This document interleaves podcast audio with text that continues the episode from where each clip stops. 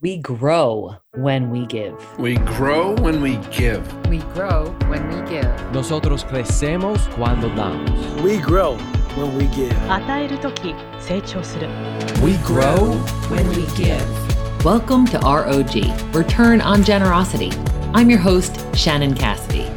This podcast celebrates generosity at work, not financial giving, giving valuable time, mutual respect, alternative perspectives, and genuine collaboration. Today's episode is a challenging conversation, which includes a racial slur in the recounting of an event in which the slur was used. In this interview, my guest and longtime friend, Jabari Whitehead, shares some of his childhood experiences, which included racist treatment and language from his schoolmates. While it is disturbing to hear this slur spoken aloud, Jabari and I both feel it is important to keep the language intact. In Jabari's words, it's ugly, but true. We therefore advise listener discretion, especially if there are children who may be listening, and we are deeply grateful to Jabari for sharing his personal story with us.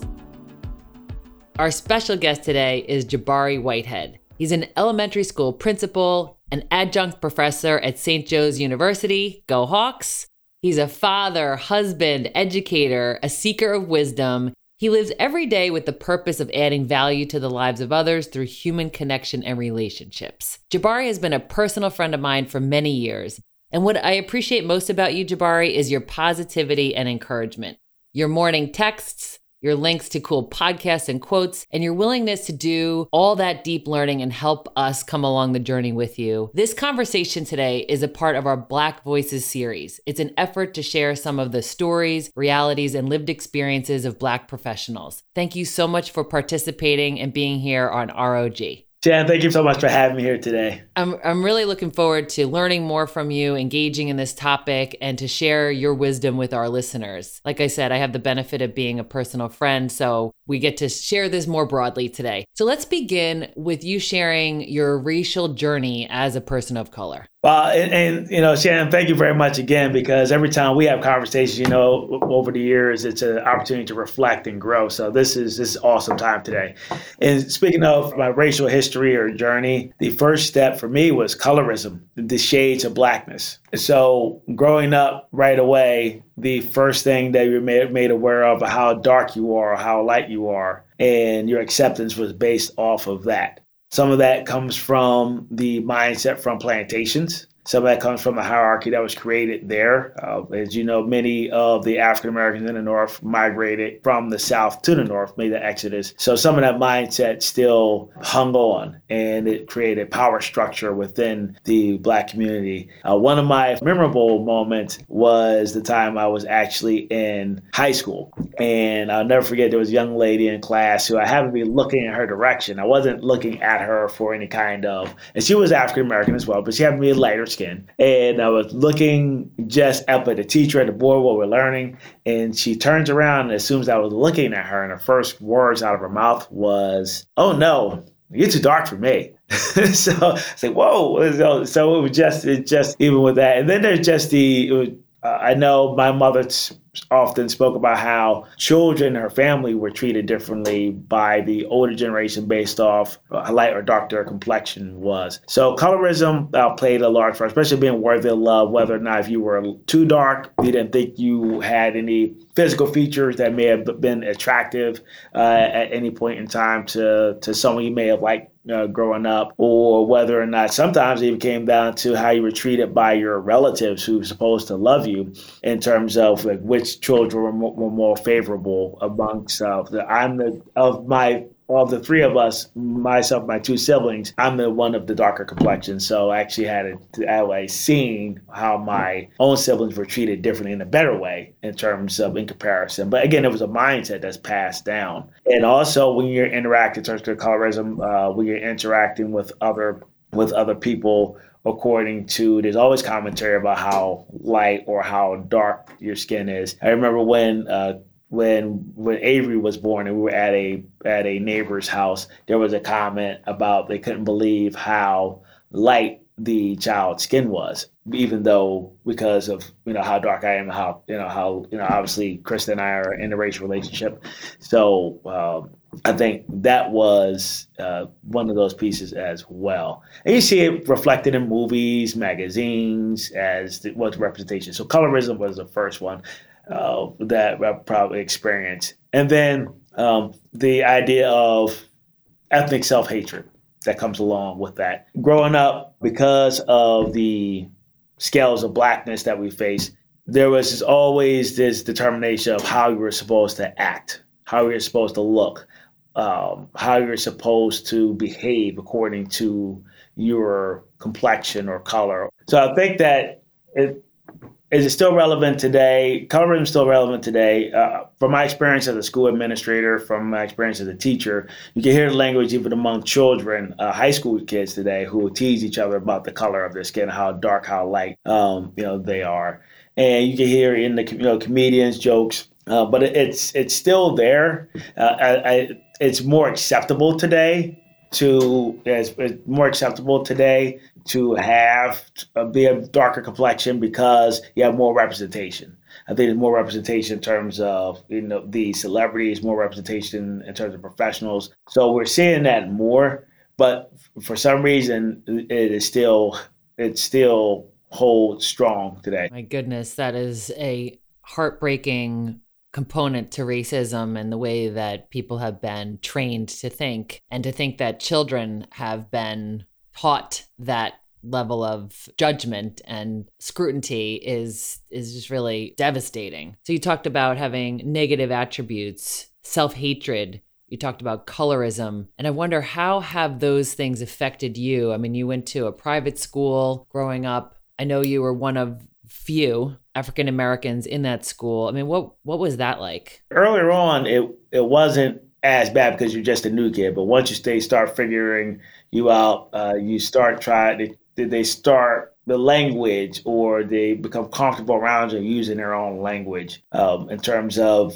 using in derogatory terms, uh, the N word will come up about another person or about you. The the interesting one was when the uh, a classmate would call another student the N word, but then was turn to you and say, "Well, you're not like them," uh, which was you know, very odd. You know, we're we're the same thing, but that was a belief system because they had certain pictures in their head about what what fits that bill, and so also the idea that you always were wondering how people felt about you all the time. So I describe it as the idea of, and I heard it's not original for me, but I heard it described as swimming, like racism and bias is like swimming as a fish swimming in the ocean because it's, it's constantly around you. So you're not sure if you're friends of the opposite color are really your friends or or do they really believe in you? Are they talking behind your back? What are they saying when they're away from you? What's going to happen when they become angry?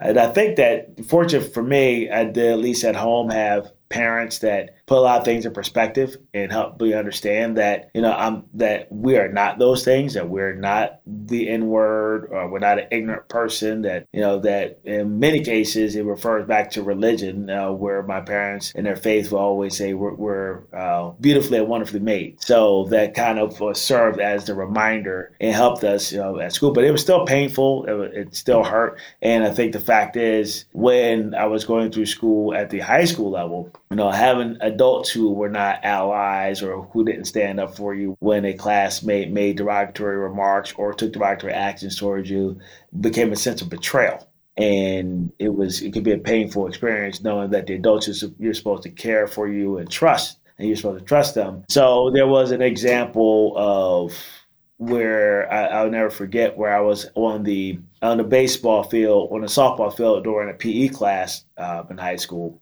and again, I was one of the one the only. And I remember that I was up to bat. You know, I just no other way to describe it. When I was up to bat uh, for the softball game PE, the people in the field were saying, uh, "Swing, nigger, nigger, swing, nigger, nigger."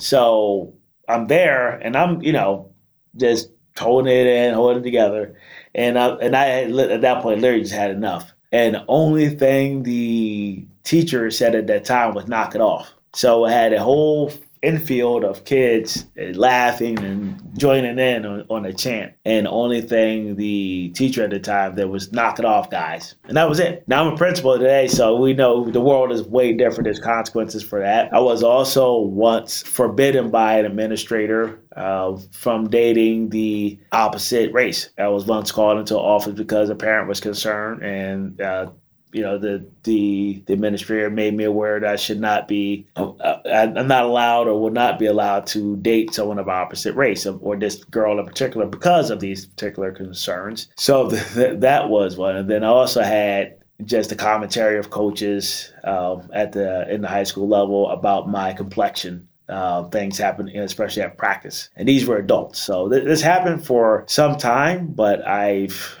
I think over time, because I had the background, because I had the family support, it was, you know, I'm there for my education. I'm there to be successful. And we, I didn't come from a background making excuses. so, so, because we do believe, obviously, our ancestors had it much, much worse, and the people who deal with things much worse. So it was different mission, it was different understanding uh, as far as what is our final or what the bigger purpose was for us in, in those schools. Yes. And for those who are listening who have children who are in similar situations, as much as we want to believe so much has changed, we know that it has been at a snail's pace in many cases and things have not significantly changed in the ways that we wish they would. What would you recommend a parent says to a child who's experiencing something like that? Unfortunately, in this world, because the society determines who is of what race, right? Who belongs to what categories, the labels that we have. So my own children, even though they're of mixed race, will be ultimately determined in the society or based on the parents as brown or, or people of color or black. Uh, and, and that's just how it is. And unfortunately, we've already had to have those conversations with our children about how, you know, what do they do, how do they face, how they face these things. Um, my son already had some commentary said towards him during a, a practice, um, and you know he handled it well because we talk we talk about a lot of you know what is your responses, how do you what are things you what do you say, how do you detract or how do you uh, diffuse the situation or lessen the impact. But we also have to acknowledge that it is hurtful, it is painful. I, I think we really can't tell children that it's to get over it, be strong. Uh, it's uh, one acknowledging that these things will happen sooner or later, um, and we have to be prepared for it and know and give them a sense for who they are, especially with children of color. One of the things that was was so important as far as for people of color in our country is a loss of identity. And what I mean by that, because of our ancestry, because of the way we came about in this country and this how this you know how things are structured, very few of us have a, can trace our family tree back accurately to where I mean now there's African ancestry, there's 23andMe, there's all these other opportunities, but there's so much value in knowing the contributions of your people you know what what can you be proud of? Uh, what what can you what, what can you attach to your culture? Uh, what can you know about yourself? Something as simple as you know in history class the italian you know you know think about rome. You can think about the rome the colosseum the roman empire the romanticized the romanticization of all these different groups. If you're german or european or even if you're one of the benefits of students who are who immigrate to our country now uh, say for example if a child's from india or african descent they, they came from those countries directly so they, they're able to trace back you know, to their roots immediately, and they have a strong sense of culture and a strong sense of community, and it doesn't have to be manufactured or built. They're not chasing down a Juneteenth or a Kwanzaa. They're, they're, they have identity that comes along with them. So it's so for children, helping them know their history, helping them out of their history. I think it's important for me with our children. Uh, there's a book called The Color of Water, and that one I forget. I think McBride is the author but in that book, I reread that before our children was, were born. And it was so important that our children, even though they're brown in appearance, that they were able to be proud of both sides of who they are, their whole human self. Because, you know, if we if you look beyond labels, inherently we're human beings. You know, we're mammals. We're we belong to a broader universe. We belong to you know a greater power than what's before us. So having children see that and engulfing them and immersing them in great experience and teaching our children about collective humanity serves a greater purpose so then they see where they belong and they grow a greater love for themselves. When we come back, Jabari shares about cultural taxation and some examples of what Black people have to think about, like where to put your wallet.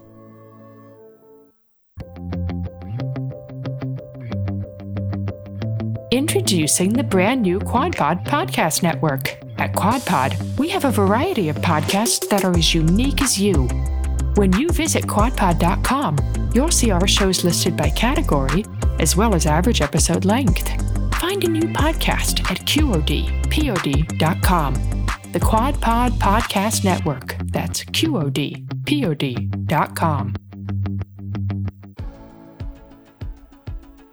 And we're back with more from the one and only Dr. Jabari Whitehead. Well, Shannon, I was literally writing down a list of items, right, that people do not think about at all. And I brought up the idea of the wallet. Every time I get into a car or drive somewhere, my distinction or determination or designation of where I'm placing my wallet. I think about that. Do I need to have it on the dashboard? Where where should I have this thing located at? So I'm not making any uh, false action. And I know, look, the, we're still talking about particular individuals who are serving and uh, who, who are meant to protect and serve who no longer meet that calling. Those individuals don't belong or deserve to have that calling. But at the same time, we have a bunch of great men, women, and, and, and individuals who are serving. So, by having this conversation, really around, you know, I have to figure out where I'm keeping my wallet at. So I don't have any sudden action because it's so based off someone's fear of what could possibly happen. Uh, so that is something as small as that. Uh, the whole idea of your appearance and facial expression and body language being aware of someone being scared of you or not. Like if I'm walking down the sidewalk, having to be aware of I don't want to make somebody be fearful of me or like say for example get into an elevator. If i'm at an elevator at a hospital elevator at a at a building um, there's a good chance depending on who the person is i got to gauge whether or not am i going to get on this elevator with this person? Because i don't want this person to be scared. You have to make yourself less threatening. And often uh, Paul, uh, Paul Laurence Dunbar wrote the poem uh, we wear a mask. And he he talks about the mask that you're wearing to, so people not see the you know, what you can be feeling inside, and you have a lot of displaced uh, emotions or or frustration that you can't let out. Uh, Dave Chappelle has a skit called where um, keeping it real goes wrong, and you you you always try to figure out what people are going to be wary of or how they're going to see. For me, one of the terms that used to come out over my professional career is intimidation. You know, what, were you intimidated by? And then some people are willing to say, but look at you, look at you. Like, okay, tell me more. Look at me how.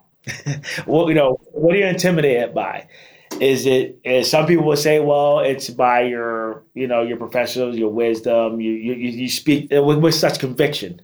So, but that usually only comes about when I find out the person, underlying factors that seem more insecure about who they are so at least, again, that comes from the, the cultural literacy in, in a sense. But at the same time, it is tough when someone is telling you that you're, you know, imposing. And I know I'm physically, I know who I am. I know what I look like.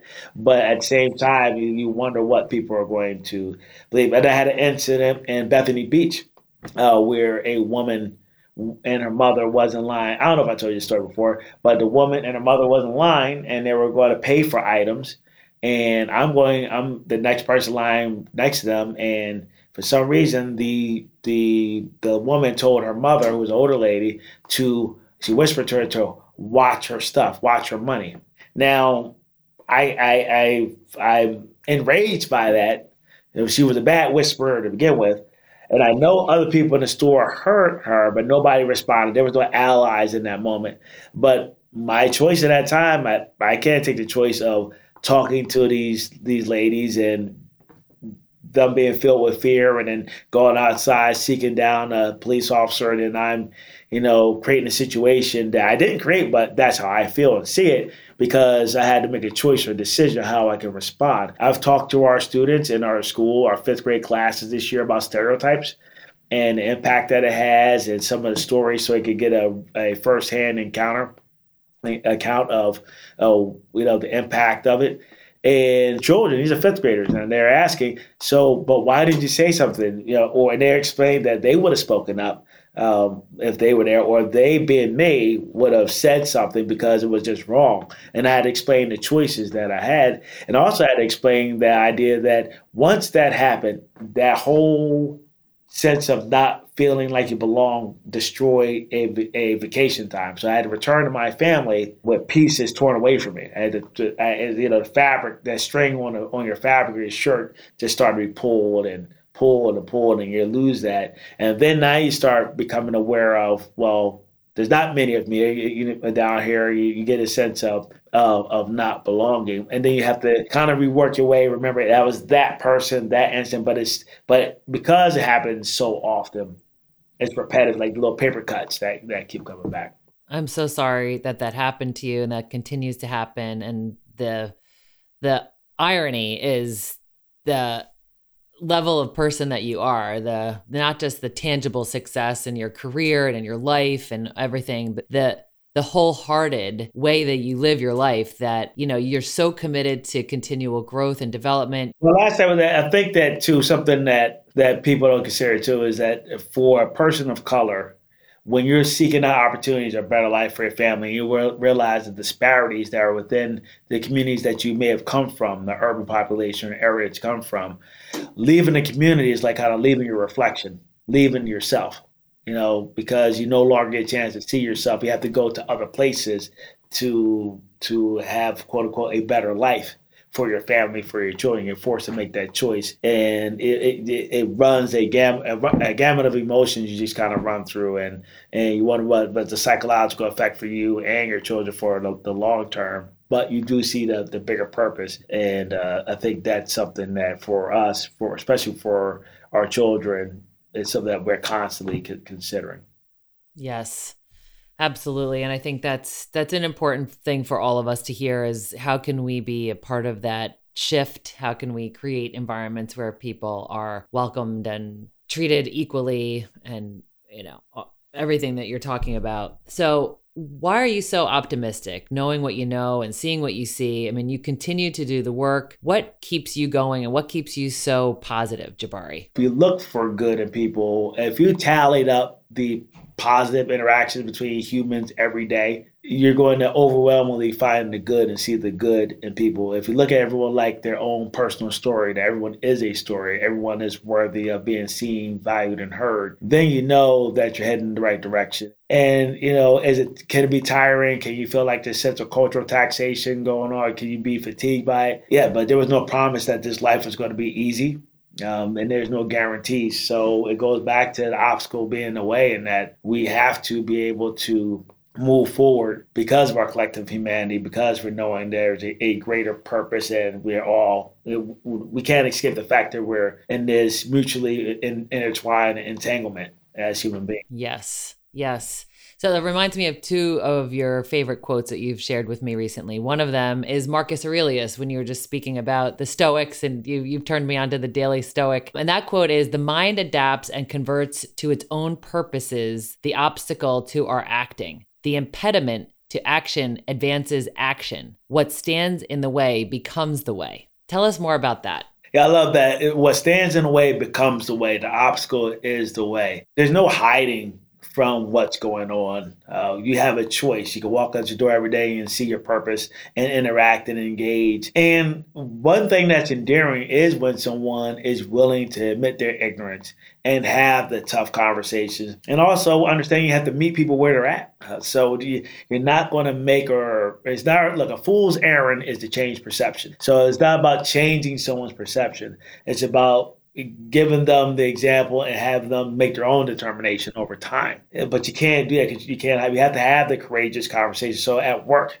uh, when I have whether it's a teacher or, or an instructional aide or a parent who had a who's struggling or have a or present a specific level of ignorance, I have opportunity to help shift that or provide evidence to them or sense of urgency for them that they now they can't say they have didn't have that before. They can't say that they didn't have opportunity to gain that wisdom or knowledge. And then talk about being uncomfortable. It was right after the George Floyd tragedy that I was invited, and there's no other way to put it, would be considered at that time the belly of the beast.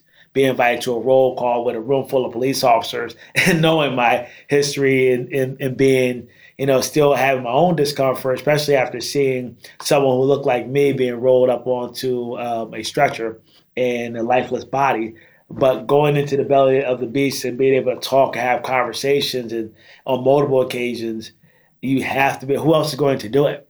So again that that is why um, you know the obstacle is the way. We have we have to continue to work. I honor you for that courage and your willingness to share your truth your story. So thank you for just being who you are in the world. You are a bright light. Well thank you for the opportunity. I truly enjoyed it. And you know i, I really hope that uh, whoever said today was, you know, resonates and, and, and can make a difference. So thank you very much anna.